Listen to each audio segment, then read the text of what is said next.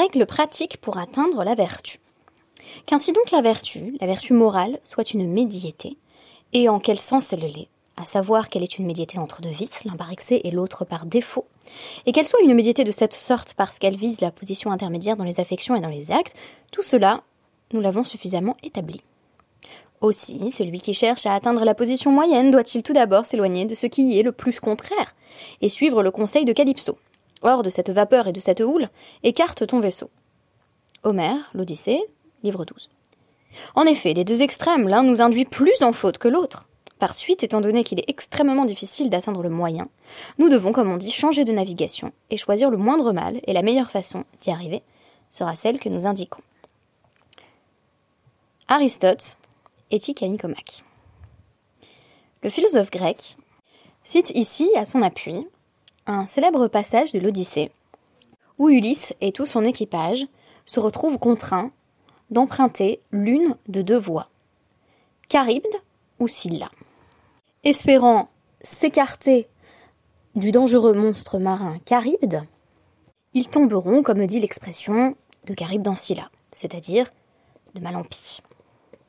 Et pourtant, il faut bien parfois choisir de deux mots le moindre. Voilà une question que le peuple juif a eu à se poser à de nombreuses reprises au fil des périodes de domination étrangère. Shalom à toutes et à tous, vous êtes bien sur DAF Yomi pour l'étude du DAF 17 de la Maseret Gittin, où il sera question de savoir s'il vaut mieux être sous domination perse ou sous domination romaine. En d'autres termes, quand on est pris en étau entre deux impérialismes, y en a-t-il vraiment un qui est plus supportable que l'autre Et si oui, pourquoi? La question hantait déjà Lévinas dans ses lectures talmudiques, lorsqu'il évoque la lutte entre les deux grandes nations de l'Antiquité, lutte qui, bien entendu, fait écho pour lui au contexte chargé de la guerre froide. Et pourtant, Lévinas fait clairement en filigrane le choix des d'Édom. Rome, l'Amérique, l'impérialisme occidental, cette domination unique plutôt qu'une autre. Mais au fond, pourquoi? Essayons d'en savoir un peu plus à travers la Guémara.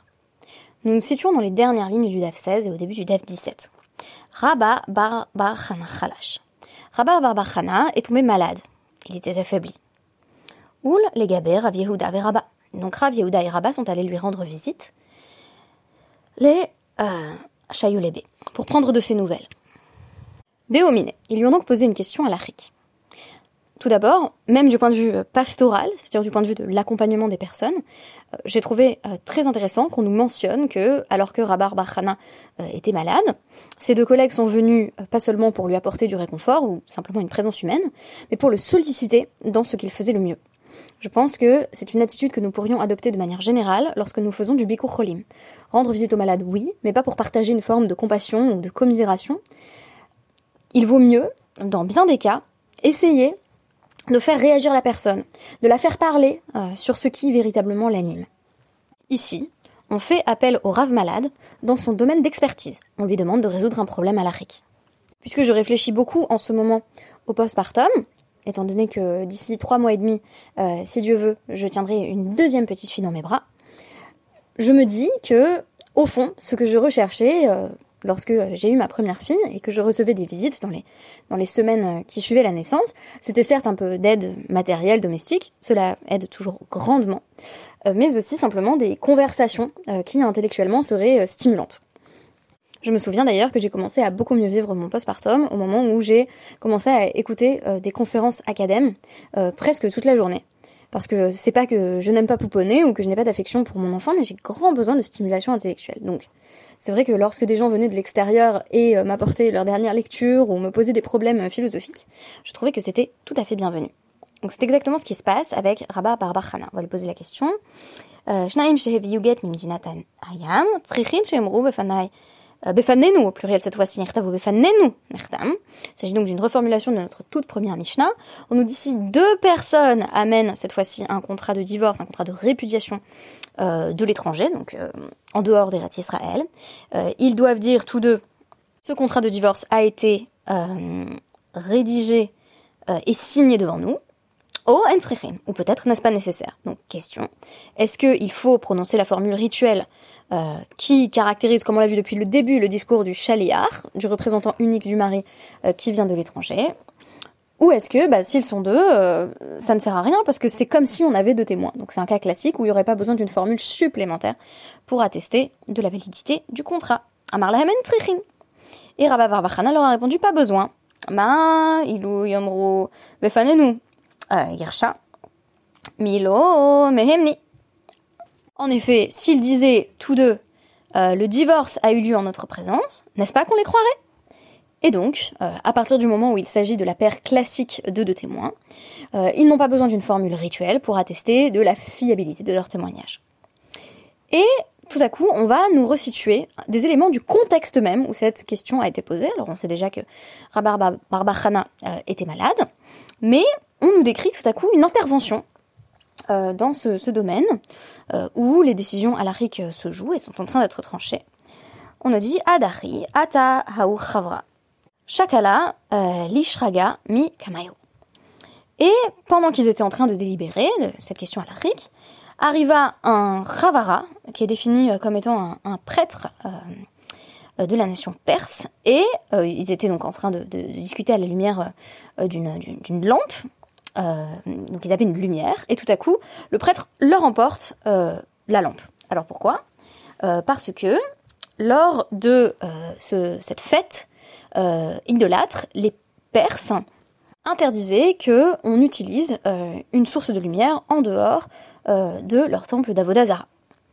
Et donc à ce moment-là, Rabat, tout droit venu d'Eretz Israël, dit donc Rachamana, oh Betoular, oh Betoular Davar et Sav. miséricordieux. Enfin, Rachamana, là encore, c'est ce Dieu matriciel, ce, Dieu de la patience, pour reprendre une explication de euh, Déborah Zalberg.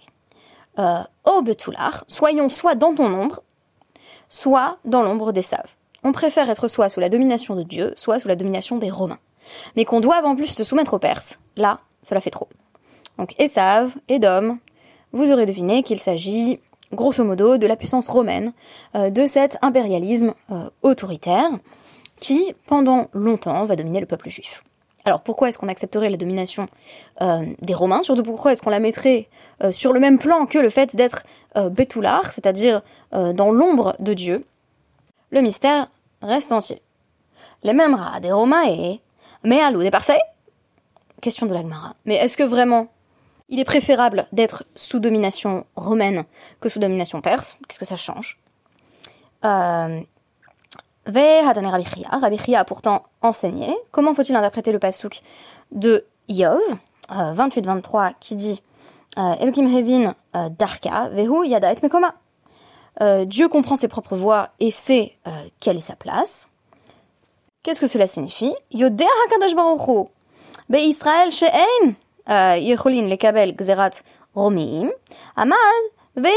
Levavel. Hachem, sachant que le peuple juif euh, ne pouvait pas supporter, accepter les décrets des Romains, euh, a préféré les faire exiler, de sorte que la vie à Babel, la vie en Babylonie, la vie en exil, la vie loin d'Eretz Israël est préférable à la vie en Eretz Israël, mais sous domination romaine. Alors là, on a toute la question de euh, l'indépendance politique, mais aussi de la vie euh, diasporique. Est-ce que cette vie diasporique, elle ne porte pas finalement plus de promesses dans la mesure où on peut, en fait, paradoxalement, euh, pratiquer notre religion pas de façon pleine et entière comme on pourrait le faire en Eretz Israël si on était euh, souverain sur notre terre, mais en tout cas sans décrets qui viennent constamment nous empêcher de respecter les mitzvot ainsi qu'Hachem nous le demande. Donc c'est évident, l'okashia, ha mekame des netur el bavel. Euh, quand il nous dit oui, c'était quand même mieux la Babylonie euh, plutôt que la vie en Eretz Israël, euh, parce qu'en Eretz Israël, on serait resté sous domination romaine et donc on n'aurait pas pu continuer à, vivre notre vie à l'Afrique comme cela aurait eu du sens qu'on la vive. donc quand est-ce que c'était mieux à Babel? Avant l'arrivée des Perses. Mais ah, les bâtards des Tour, les Babel, c'est devenu pire. Une fois que les Perses sont arrivés en Babylonie, alors on a, on a eu on a eu le, pire de deux mondes, comme on dit euh, en anglais, c'est vraiment une traduction très littérale. C'est-à-dire que euh, on a eu euh, ni le beurre ni l'argent du beurre. on a ni Eretz Israël, ni euh, donc l'indépendance politique, ni même la possibilité de respecter la halakha comme on le souhaiterait. Donc une double domination. C'est-à-dire que dans un premier temps, il valait mieux la Babylonie, où on pouvait pratiquer comme, comme, comme, comme on nous semble, comme on l'entendait, à Israël euh, avec un joug étranger, un joug très fort, le joug des Romains, qui, qui nous imposait un lourd tribut dans tous les sens du terme. Mais maintenant qu'on est en Babylonie et que les Perses sont arrivés, alors là, euh, nous n'avons plus aucun désavantage d'être sur notre terre. Euh, et en plus, les Perses nous empêchent de d'étudier tranquillement, en fait, puisqu'ils nous privent de notre lumière, avec bien entendu cette idée de, monopolisation de, de, la lumière qui est forcément très, très symbolique. On a quand même un un prêtre perse qui entre et qui dit euh, bah, en fait ici c'est chez nous et donc la lumière elle est à nous euh, puisque c'est notre fête. Réflexion euh, très intéressante donc sur le politique, sur les enjeux d'habiter en Israël mais sous domination étrangère ou d'habiter en diaspora. Qu'est-ce que cela signifie d'habiter en diaspora? Qu'est-ce que nous avons à perdre et à gagner? Quoi qu'il en soit, on constate ici que l'existence diasporique, même si elle présente des avantages certains, n'est jamais de tout repos et qu'on peut passer facilement pour reprendre euh, l'expression homérique, de Charybde en Scylla. Puisque en effet, on commence par avoir euh, une situation qui semble être le moindre mal, euh, être en diaspora, mais au moins sans domination étrangère, et on peut rapidement se retrouver dans une situation qui est invivable.